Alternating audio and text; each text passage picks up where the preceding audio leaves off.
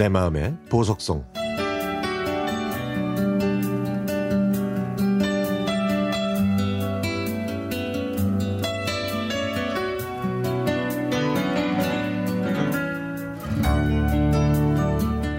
이곳 고양시로 이사 온 지 올해로 26년이 됐습니다. 광고대 행사에서 함께 일하던 여인을 만나 결혼한 지는 정확히 30년이 됐고요. 결혼 초기에 저희 부부는 봉천동의 허름한 단독주택 월세방에서 부모님, 여동생과 함께 살았습니다. 1994년에 저희 쌍둥이가 태어나 일곱 식구가 되는 바람에 여동생은 출가했고 저희 부부는 악착같이 돈을 모아서 고양시에 미분양된 아파트로 분가했습니다. 하지만 행복도 잠시 1998년에 IMF로 제가 실직했을 때 셋째가 태어났습니다. 아내는 산후조리는 꿈도 꾸지 못했고 막내 분유값은 친척들한테 신설, 신세를 져야 했죠. 그런데 막내가 복덩이였는지 1999년에 대기업 계열사에 취업할 수 있었고 이때 경기도 고양시에서 강남까지 대중교통을 타고 출퇴근하면서 정말 열심히 일했습니다.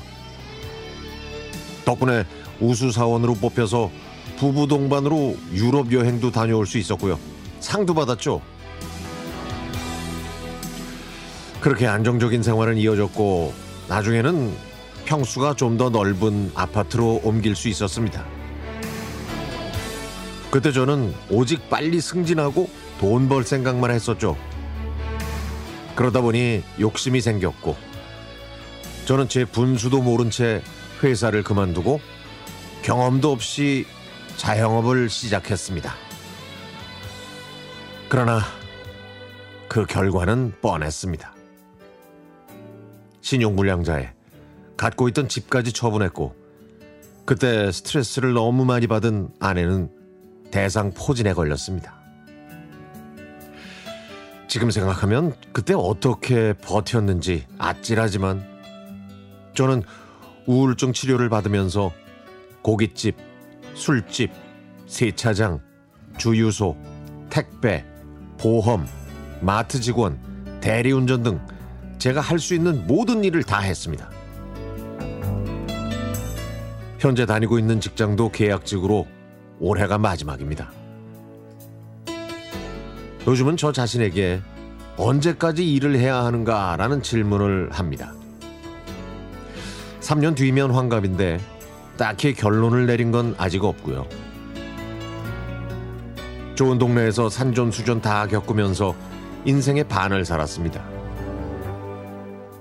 동네 가로수를 보니까 이런저런 일들이 저 나무들한테 새겨진 것 같이 느껴지네요. 저 나무들은 제 자식이 태어나고 자라고 또 기쁘고 슬픈 일들을 모두 지켜봤을 테니까 말이죠. 이젠 밥줄에 매달려서 살진 않지만 그래도 검소하게 사는 게 현명하다고 깨닫게 해준 이 동네. 제 마지막 소원은 난치병으로 병원에 있는 아내가 다시 건강해져서 저와 함께 산책하고 맛있는 거 먹으러 다니는 겁니다. 이제 저에게는 다른 건 정말 다 필요 없으니까요.